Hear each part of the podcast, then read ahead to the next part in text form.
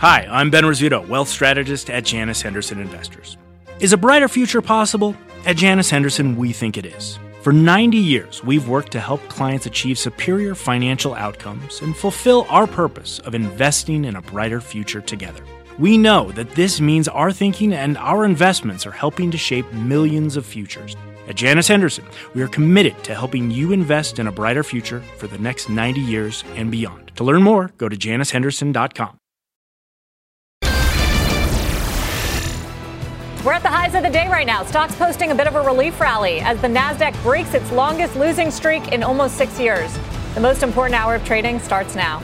Welcome, everyone, to Closing Bell. I'm Sarah Eisen. Take a look at where we stand right now in the market. The Dow is higher by about 150 points, about 466 points higher. The S&P 500 up 1.8%. Every sector is positive right now, except for looks like energy. The leaders, it's it's kind of defensive. You've got utilities at the top, but consumer discretionary and materials are right down there behind it. So it, it's broadening out this rally throughout the day. 29 out of 30 Dow stocks higher. Only Chevron is in the red. Home Depot is the biggest contributor to the gains. There's the sector heat map. As you can see, lots of green on the screen, 2% gains plus for all of those groups financials, communication services, materials, discretionary, and utilities.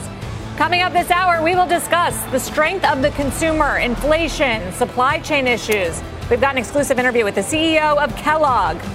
Apple, though, first up, announcing several new products just this afternoon, including the highly anticipated iPhone 14 our Steve Kovac in Cupertino, California, with all the highlights. Steve, what do we need to know? Hey there, Sarah. Yeah, let's start off with that iPhone 14. So we have two regular models announced. That's the iPhone 14, iPhone 14 Plus. They got rid of the iPhone 14 mini, so no more small version of the iPhone. Those are going to go on sale starting next week. And then the iPhone 14 uh, Pro line. Now, this one looks a little different. New design for the first time in a few years for the iPhone. It has, instead of, they kind of squished those facial recognition centers into a pill like cutout on the front of the screen, and they're calling that the dynamic island, which is kind of a goofy name, but basically it will show different status indicators for, for things like battery life and when you connect your AirPods. And speaking of AirPods, new AirPods Pro, those are the noise canceling version uh, better noise canceling this time, better battery life, all those kind of things. And then uh, we have the new Apple Watch. This is something they spent probably more time on than the iPhone in, in some respects. The uh, the Apple Watch Ultra. This is a $800 rugged version of the Apple Watch. It's designed for people who like extreme sports like mountain climbing, diving, hiking in, in extreme conditions. It's extremely durable, has a big bright screen, and longer battery life and better GPS, which is really important for runners. Uh, what's really interesting is a lot of folks were expecting an increase on the price for iPhones. That didn't happen. The iPhone uh, pricing is steady, so it's going to be interesting to see, Sarah, how that plays into margins when they report earnings uh, in just a month or so. That's what I was going to ask you about, Steve, because I thought it was surprising that they didn't raise the price specifically of the iPhone Pro, right? The high end. Isn't that what, what Wall Street was expecting in order to deal with some of the inflationary costs? Yeah, that's exactly right. And it's going to be interesting to hear how they can make up uh, any kind of price increase with these uh, problems they're having in the supply chain. But also keep in mind, Sarah, those supply chain issues and inflation issues are hitting other lines more than they're hitting the iPhone line. So uh, Macs have been suffering from that and iPad, but the most profitable product and which accounts for uh, half of the sales or more is the iPhone. And so it sounds like they're able to protect those margins pretty well. Stock is up, which actually it doesn't often do on these big launch days. Steve Kovac, thank you very much. For more on Apple, let's bring in our panel for what to do on this with the stock. Dan Ives from Wedbush Securities and senior markets commentator Mike Santoli. Dan, you're you're you're super bullish on Apple. Anything surprise you today? Look, I think it was really the no price increase. I mean, I think that just shows the power of the A16 chip. They have a lot of significant pricing power, and I think that really showed. And then if you look, I mean, the models across the board, the fact they had this launch on time, especially given the supply chain issues that we see in China, I viewed as a, almost a superhero-like view of Cupertino to get through this. Street's going to like the no price increase. What What do you make of the stock? It's already outperformed. It's only down 13% so far this year. Is this a catalyst at all? Oh, I view this as a catalyst combined with what we believe is just an underestimated demand cycle. I mean, I think 240 million of a billion iPhones are in a window of an upgrade opportunity. You got 30% of those coming out of China that are in a window of an upgrade with no price increase. It just shows the power of the A16 chip to maintain margins. I believe street numbers continue to move up despite the macro. I view it as a positive catalyst, and I think it just shows internally that they continue to have more control over that ecosystem. What do you think, Mike?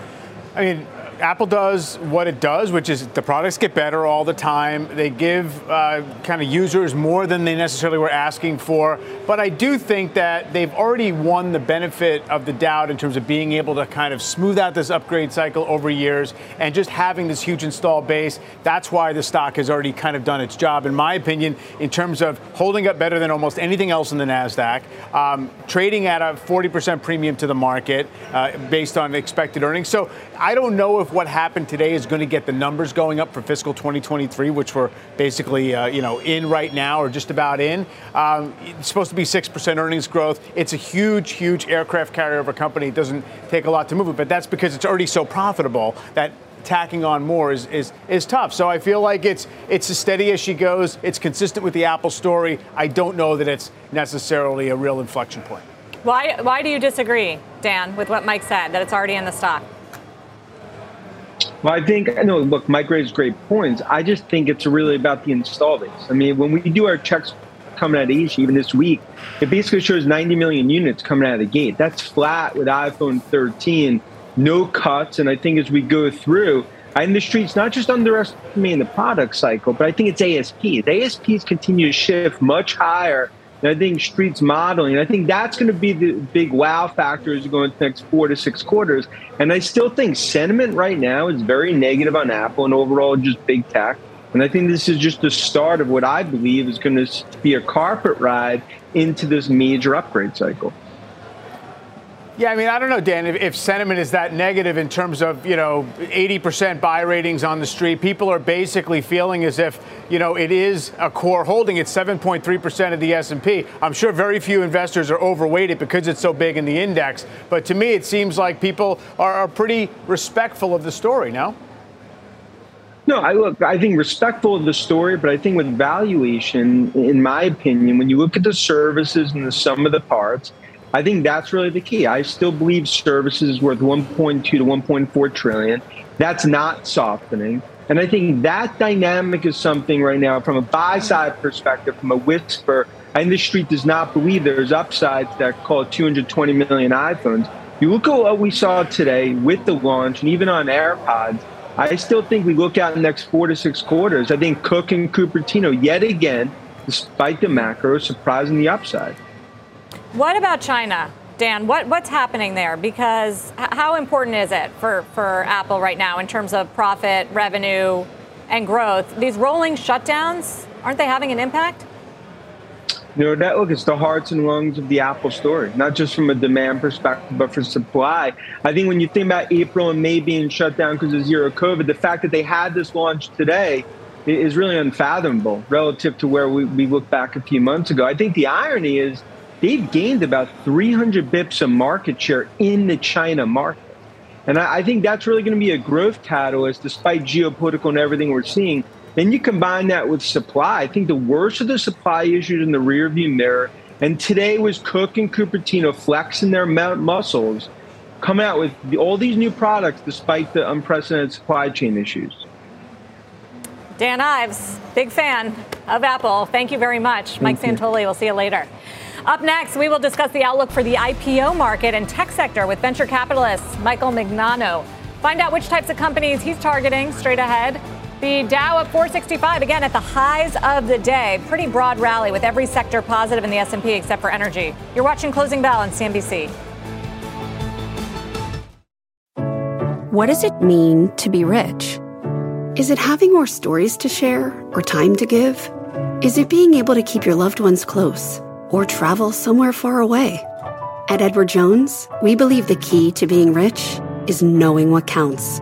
Your dedicated financial advisor will take a comprehensive approach to your financial strategy to help support what truly matters to you. EdwardJones.com slash find your rich. Edward Jones, member SIPC. At the UPS store, we know things can get busy this upcoming holiday. You can count on us to be open and ready to help with any packing and shipping or anything else you might need.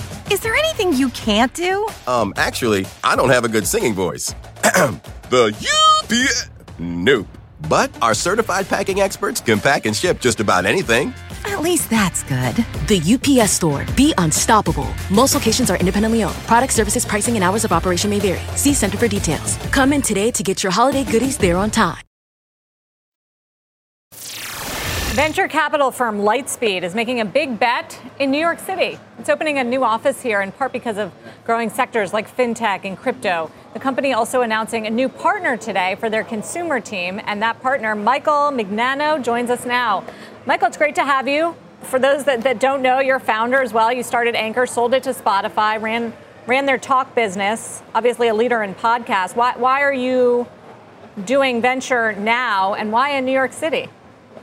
Yeah, thank you so much, Sarah. Thank you so much for having me. You know, like you said, it's a big day for technology startups and the New York City tech ecosystem. We announced that I'm joining Lightspeed today. We announced that we're opening up a new office here in New York City. And yeah, we think New York City is an amazing place uh, to have an office. We view it as the hub to the rest of the world. When founders from all over the world come to the US, they often stop in New York. And having started a company here myself, Anchor, I can tell you that it's a really great community and great ecosystem. So I'm really excited for this next chapter of my career and to uh, invest in lots of amazing companies with Lightspeed. Are people actually going to be working in the office? You know, there's really no replacement for working live face to face in the office. But for even the companies that are working distributed and working remotely, there's still tons of activity and tons of meetings that are taking place right here in New York City. So, absolutely. Uh, as you mentioned, I recently ran the talk business at Spotify after building and founding Anchor, the world's biggest podcasting platform. And I can tell you, even recently, when I was still at Spotify, there were many of us in the office. And uh, like I said, you really can't replace that in-person connection. So Lightspeed is known for a lot of the investments. We're putting them putting them up on the screen as well. Early investor in Snap, I would add. What what are you eyeing in the New York area when it comes to categories and, and areas for growth? Because we are at this sort of interesting period where a lot of technology in the startup scene is hurting right now, and valuations have come down. So I'll be focused mostly on the consumer sector uh, when I'm working with Lightspeed, but it's really a collaborative firm. It's a global firm, and we all work collaboratively, cross sector, cross geo. You know, technology really never rests, despite whatever the market is doing technology companies are always being built and they're always being pushed forward. And I think Lightspeed is in a fantastic position to be the top venture capital fund of the future. It's a truly global firm. We've been global for more than 15 years. We have deep domain expertise across a number of different sectors. Uh, we're a true partnership, a big flat organization, not just a handful of individuals. And we have full stack support. We recently raised $7 billion in capital to invest across all stages, which, you know, whatever the market conditions may be, uh, having $7 billion uh, to deploy is going to be really, really helpful over the next few years. But what are you finding in terms of the startup ecosystem and how it's been impacted by the volatility in the in the public market, of course, especially in the tech sector? Yeah, I mean, like I said, I, so I've actually been angel investing for the past couple of years, and even up until I accepted this job, you know, I, I was doing a number of really exciting deals. I've done about 50 over the past couple of years, and like I said, technology companies won't stop being built, right? Technology is sort of how we, as a collective humanity, innovate and push ourselves forward. Um, so we're seeing lots of exciting companies across consumer, enterprise, fintech, uh, health, growth. Um, there's a lot of really exciting things going on in the media and consumer sector, um, especially given some of the uh, recent announcements from some of the big platforms towards recommendation media, more algorithmic content discovery. Uh, so it's really a great time to be building a company, and I'm excited to get to work. What about in your area of expertise in podcasts and, and audio business and media? Opportunity there? Absolutely. I mean, I think, you know, the, the internet has taught us that any form of media, any form of content, always over time becomes democratized. It becomes easier and easier to create. It's what inspired me to want to build Anchor. And now we're seeing that the friction is reducing even lower and people are able to make even more content you know, one trend in particular we're seeing a lot of is podcasts, a medium that was all about audio up until recently, is starting to be more and more about video. All of the biggest platforms in the world are starting to add mm. video to their podcast offerings. And I think that's only going to get easier and easier for creators to make. And therefore, there will be more and more companies catering to consumers in this sector.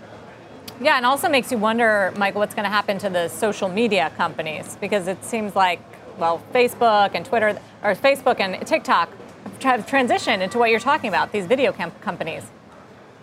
Absolutely. You know, TikTok really popularized this new means of content discovery, which I call recommendation media, where content is distributed based purely on platform recommendations and less so on social networks or who your friends are. So, you know, the, the platforms that will really be strong in the future will be the ones that invest in the best machine learning technology because that's what enables them to power these algorithms.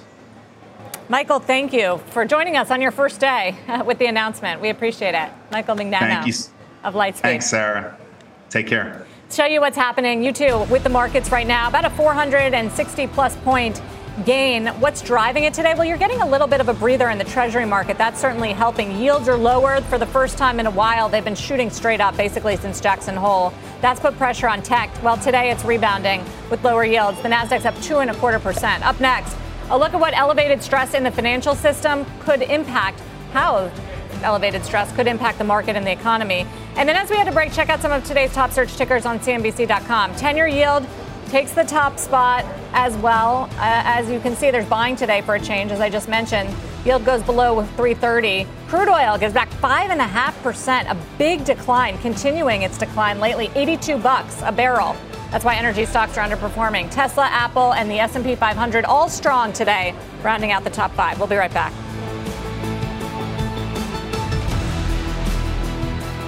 At the UPS store, we know things can get busy this upcoming holiday. You can count on us to be open and ready to help with any packing and shipping or anything else you might need. Is there anything you can't do? Um, actually, I don't have a good singing voice. the UPS. Nope. But our certified packing experts can pack and ship just about anything. At least that's good. The UPS store. Be unstoppable. Most locations are independently owned. Product services, pricing, and hours of operation may vary. See Center for details. Come in today to get your holiday goodies there on time. Time now for today's market dashboard. Senior markets commentator Mike Santoli with a health check from the global financial system. So glad you're doing this, Mike. Yeah, Sarah, a lot of attention on sort of the blood pressure level of the markets coming into this week, especially with the dollar racing higher, bond yields as well, dislocations in European power markets, oil uh, having an accelerated decline. Well, here's a measure of overall financial stress. This is the OFR, Office of Financial Research uh, Financial Stress Index. Goes back to the beginning of the year 2000, and you see it has become a bit elevated right here. Nothing compared to the COVID crash. That was that prior spike. This is 2016 or so. So you definitely see things like credit conditions, volatility, uh, nothing really going on in bank funding markets. That's another thing that, that's measured here. And equity valuations, they're just sort of lifting a little bit. This is the post 2000 bear market and recession, these shaded areas of recession. So I would say you have to be on alert, but nothing really is telling you that there's about to be some kind of a financial accident. And some strategists are pointing out look, Fed usually tries to push things until something cries uncle in the financial markets. That hasn't really happened yet, except for valuation suffering. Is, are currencies in there? No, they are. Uh, yeah, I believe that they're the getting they're are getting kind of extreme. They are, and I think that's part of the idea as to why people are, are tensing up for something like this. Is when you see the, the dollar racing higher this way against the you know Chinese and, and Japanese currencies, you do tend to think that somebody's upside down. Also, uh, a lot of sp- leverage money in the oil markets and, and, and the power markets specifically, and there's some worry that somebody has margin calls out there, but you know, today you're seeing a little bit of relaxation in the markets as those things uh, ease up a little. Yeah, credit market's been remarkably calm. It's been resilient. Yeah. yeah. Mike, thank you. We'll see you for Market Zone. Up next, though, the CEO of Kellogg on the outlook for inflation. Why he says the supply chain still not back to normal. We'll be right back.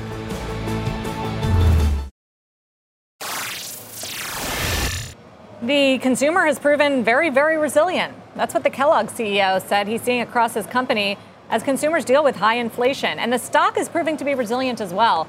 The company outperforming a number of other consumer staple stocks. Take a look, up more than 13% so far this year. Joining us for an exclusive interview is the Bar- from the Barclays Consumer Staples Conference, Kellogg CEO Steve Cahillane. Steve, welcome back. Nice to see you. Thanks, Sarah. Thanks for having me. Good to see you again.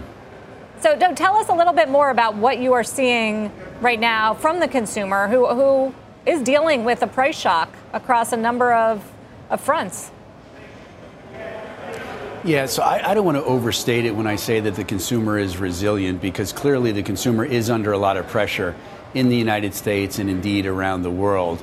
But what we have seen is that despite the inflationary pressures, despite the ongoing challenges with COVID, that especially in our business and in other businesses, the consumer has proven res- resilient. I think there's still some benefits from obviously the incredible fiscal stimulus that was put in place. The employment prospects remain very, very strong. If you want a job, you can find a job.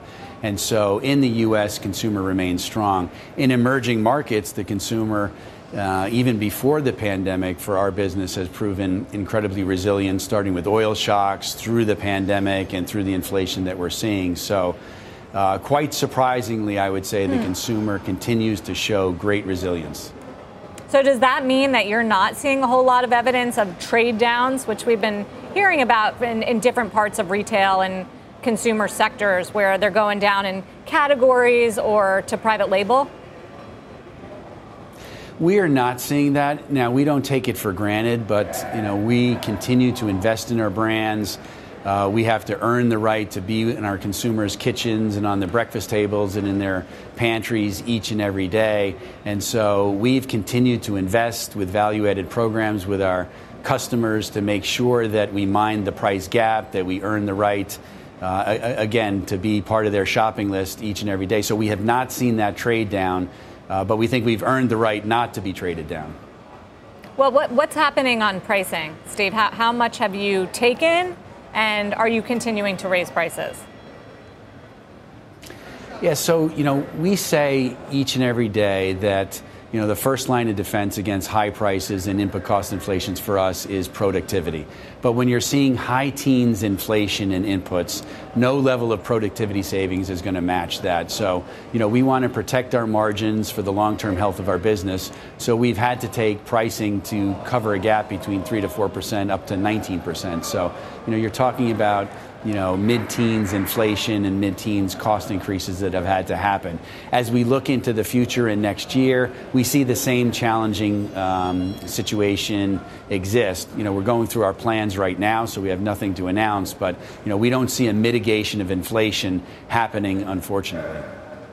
That's, I heard the same message yesterday from Alan Jope, the CEO of, of Unilever, who said we're still raising prices, we're still seeing the, the high costs, and of course, then people wonder, the pushback is, are you just using it as an excuse to raise prices for consumers? And by you, I mean the industry and all, all, of these companies right now, because you're not seeing a whole lot of pushback, when in fact some of these costs are starting to come down. You can just look at the commodity prices. Yeah, Sarah, you know, they're starting to come down off historic highs. Year over year, the cost inflation is still real and it's pervasive. And I'd say as an industry, you know, I haven't seen that. You know, we, we want to maintain our affordability. And the, the retailers out there, the customer base is doing their job exceptionally well. They are not, uh, you know, they are not happily taking price increases. They're challenging everything as they should. And, you know, we want to maintain our affordability. So we're not looking at this as an opportunity to take undue price increases. And when you look at our margins, and you know, obviously we talked about our second quarter results, you know, our margins are still under pressure. We're doing a good job covering input cost inflation, but we're not necessarily covering the, uh, you know, the disruptive costs, the bottlenecks and the shortages and the unforecastable, unforeseeable increases. You know, we're having to eat that. And so I think all in the industry are looking at affordability and making sure that we're keeping the consumer at the heart and soul of everything we do. At Kellogg, we certainly are. Last time we spoke, Steve, it was on the day that you announced the, the big plan for breaking the company into three different companies. And I know you've been working on that. Are you on target? I know you've appointed, named a CEO of the new cereal company. How, how's, how's it all going? It's going very well. We are, we are definitely on track uh, for the end of next year to spin off uh, the North American cereal business and the plant based Morningstar Farms business. And yes, we announced uh, Gary Pilnick, a 22 year veteran for Kellogg, as the new CEO of the business. That was very, very well received inside the company and really gave a, lo- a lot of energy to the folks in the cereal business. We announced uh, about half of his leadership team, six individuals with over 100 years of collective experience, uh, very, very widely respected veterans like Doug VanDeVelde, Bruce Brown, Sherry Williamson is part of that team running the commercial operations and the supply chain. Very well respected veterans of Kellogg and, uh, and definitely uh, shows that we're on track. And in fact, ahead of track because we'd said we'd announce that management team at the latest in the first quarter of next year. And so to get it out this early, I think was a very positive sign. Yeah, we'll, we'll, expect more news on that, I guess, into next year. What, what is happening on, you mentioned the supply chain. What's happening there? Still seeing problems? Still challenges, Sarah, each and every day. And so uh, the manual and human intervention that has to happen in what were otherwise automated processes continues. In the month of July, in fact, the, le- the level of escalations that we had that go all the way to the top of the house was uh, at a record high. And so it's a little bit like the old whack a mole game. You know, something gets better and then something else is a little disrupted. And so we're managing through it, uh, but we're not where we want to be in terms of. Uh, the level of um, uh, service levels to our customers. We're working hard to get there, but there is just uh, a dislocation that has happened that continues to happen. It's not just us, it's it's everybody. You hear it at this conference I'm at. Yeah. Everybody's working hard to get to a better place, but it's, it continues to be a real challenge. And then, and then there's the retail inventory issue. I'm, I'm watching shares of Newell Brands today, which are sharply lower. The company cut guidance this quarter for the full year, and they didn't really talk about weakening demand. They talked about retailers pulling back on orders as, as a primary reason. I'm wondering what you're seeing on that front, if that's an industry wide issue or something more specific to their categories, which, which isn't necessarily food, it's other kind of staples and discretionary items. Yeah, we're not seeing it. You know, we've worked very, very hard to get our inventory levels back to an acceptable level and build our retailers' inventories to an acceptable level so that we have full shelves and good promotional activity for consumers. And so we're at that level. You know, we're always happy to operate at a lower inventory level um, if we can, but right now we're at, at, acceptable levels for us, for our retailers, and don't really see any changes to that and have not engaged in any conversations with our retail partners around lowering inventory levels. Right now we've got safety stocks where we need to be so we can satisfy uh, the consumer demand that we have. Well, like I said, the stock, the stock has been an outperformer lately. Steve, appreciate you taking the time from the Barclays Back to School Conference. Thank you, Sarah. Thank you, Steve Cahillane, CEO of Kellogg. Take a look at where we stand right now in the markets. A strong day. It's broad. We're breaking the losing streak for the Nasdaq. Were, it was down seven days in a row. It's up two and a quarter percent right now.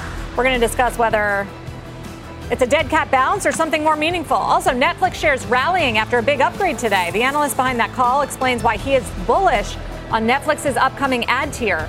And a reminder you can listen to Closing Bell on the go. Just follow the Closing Bell podcast on your favorite podcast app. Dow's up 469. We'll be right back. Airline stocks are soaring following a guidance hike by a major carrier. We'll share the details straight ahead. Plus, a Netflix bear changes his tune. All coming up for you in the market zone. Broad based rally with the Dow more than 450.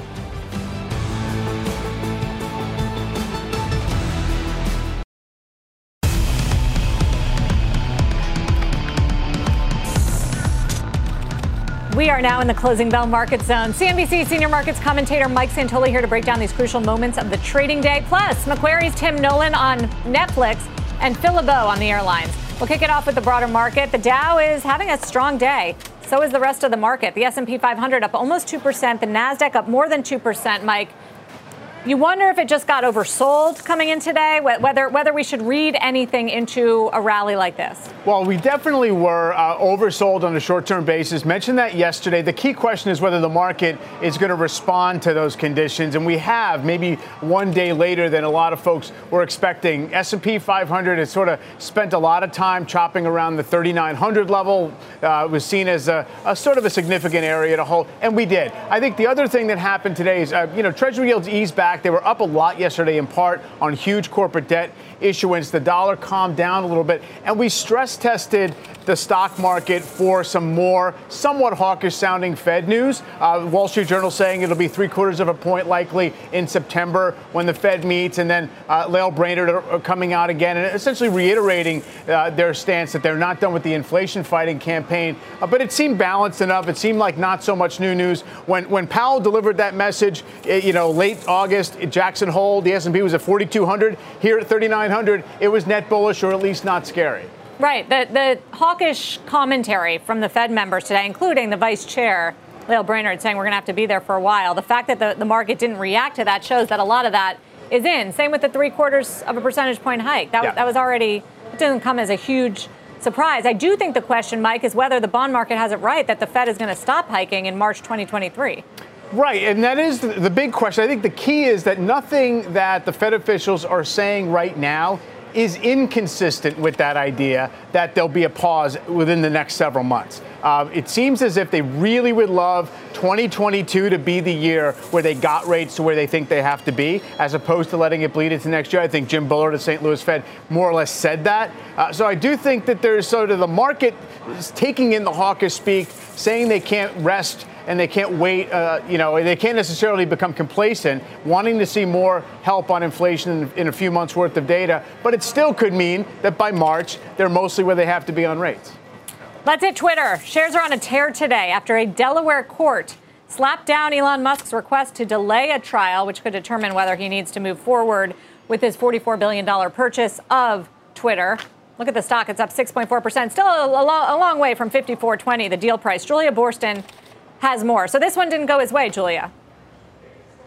It did not go his way. I mean, there was a little bit uh, of, of this ruling that did work in his favor, and that was that the judge said that Musk's team will be allowed to take some of the information from the whistleblower Peter Zatko and incorporate that into their case. Because, of course, the allegations from the whistleblower do change the argument a little bit. But the fact that the judge decided not to change the of, date of the trial, it's still set for the week of October uh, 17th. It's going to be a five day trial. The fact that she didn't budge on that indicates that she doesn't think the whistleblower's allegations are a game changer. So we're seeing the stock move higher because there's this sense that based on what the judge said today, that she is going to be holding a pretty hard line in terms of making sure that Musk goes forward with the terms of the agreement and really sticking to his original argument um, when he when he refused to buy the company, go through the you know the sale of the company. So very interesting right. here to see her comments, and we're seeing some analysts weigh in here saying this that the fact that she's holding a hard line on the date of the trial reflects the magnitude of the damage that the Musk circus has already done and continue to do. That's a quote from CFRA. So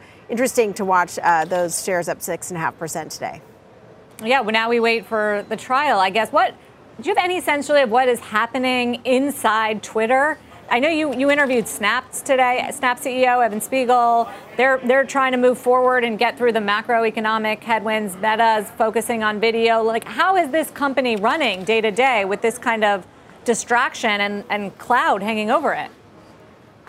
Well, look, there's no doubt this is a massive distraction. Any company that would have to reckon with this, you know, the fact that there's a lawsuit Never mind the fact that all of their employees are probably watching the headlines and waiting for Elon Musk to tweet in any second. There is a massive distraction. I did talk to some sources there who said they were surprised that the judge didn't split the difference. There was some anticipation that maybe she would say, hey, we won't grant a four week delay, which is what Musk was looking for. Maybe she would delay by a week or two. The fact that she didn't delay at all, I, I bet some people there are breathing a big sigh of relief today. Julia Boorstin. Julia, thank you. Starbucks shares getting a jolt ahead of the coffee chain's investor day next Tuesday. Outgoing CEO Howard Schultz voicing his support for incoming CEO Laxman Narasimhan on CNBC earlier today. He's set to join in October. The Starbucks customer also proving remarkably resilient in the face of inflation, according to Mr. Schultz. Listen.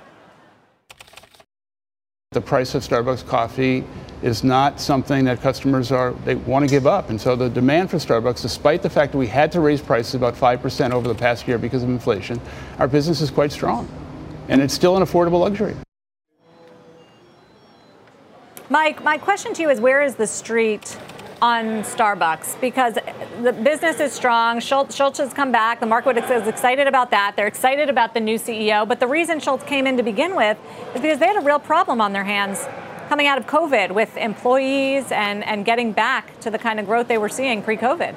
Yeah, I think the street is uh, a little bit mixed on the story. Basically, respectful of the fact that it's a, it's a core brand, uh, one of the great kind of American consumer brands, and steadier in its financial performance uh, than almost anything else in consumer discretionary for the most part, except for McDonald's maybe. But it seems as if it's at an awkward stage in its global growth build out and just having a lot of operational issues to worry about. I don't, I, I would actually tend to agree uh, with Howard Schultz on the idea that one of the things that is not a big concern is acute price sensitivity of the customer base. I can remember in the 90s when it was one of the great growth stocks of the decade, and the bear case on Starbucks was always who was ever going to pay $2 for a cup of coffee. And so it seems like they've not reached that limit uh, to where we're talking about, as he says, still relatively affordable indulgences. Yes, even more so when, it, when it's pumpkin spice season and you have yeah. your pumpkin spice latte. What about China? It's very heavily exposed to yes. China. Are any of these consumer stocks? I asked about Apple before, Dan Ives, about that one, Nike. Are any of them really feeling the impact from what's been happening in China, which are millions of people being locked down? I absolutely think they're feeling the impact on, you know, this, the, the growth side, on the sales side. What they're not seeing, I think, is that confusion about whether uh, you know the the authorities in China are hostile to the brand or they don't really want to replace it with their own domestic providers. That's the case with some tech and some manufacturing businesses. Not really the case when it comes to you know the Western consumer brand. So I think that you have to worry about it cyclically, but not over the very very long term because it's still in a pretty aggressive growth mode, or at least was until you know the last couple of years in, in China. Well, unless the geopolitics get get worse, that could be a yeah. problem between the U.S. and China. Look at Netflix shares rising in today's session. A new report from the Wall Street Journal saying the company is taking a wide range of steps to cut costs in the face of what it's been seeing, slowing subscriber growth, including hire more junior, hiring more junior staff, better controlling cloud computing costs, and also limiting its real estate footprint and corporate swag. Joining us for more on the stock is Macquarie Capital senior media analyst Tim Nollen, who just upgraded Netflix to neutral from underperformed him have a $230 price target on the stock, which is basically where we are right now. So it's not exactly a bullish call. What's your feeling on Netflix? Right. Well, we were bearish on Netflix um, because we just saw these streaming wars taking off and so much competition from Disney Plus and so many other players, and just just uh, you know pressure on consumers' time to spend with streaming and the amount they're willing to spend on all these different services. Um, when Netflix came out with the discussion of launching an ad supported tier, that began to pique our interest again.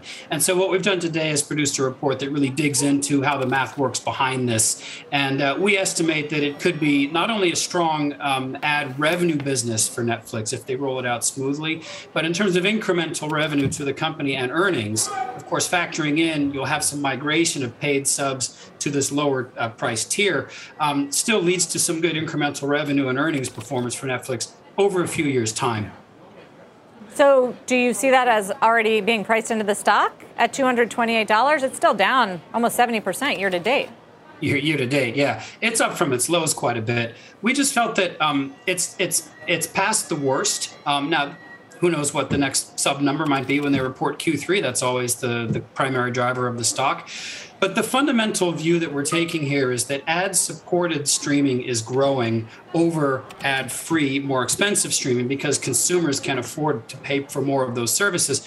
Also, the CPMS, the dollars you know per per impression that the companies receive on the ads that they place, can be actually very high, and so the ad supported streaming services can be actually more lucrative than the ad free services. Netflix has woken up to this. They may be launching the service already on November 1st, is what we're reading most recently.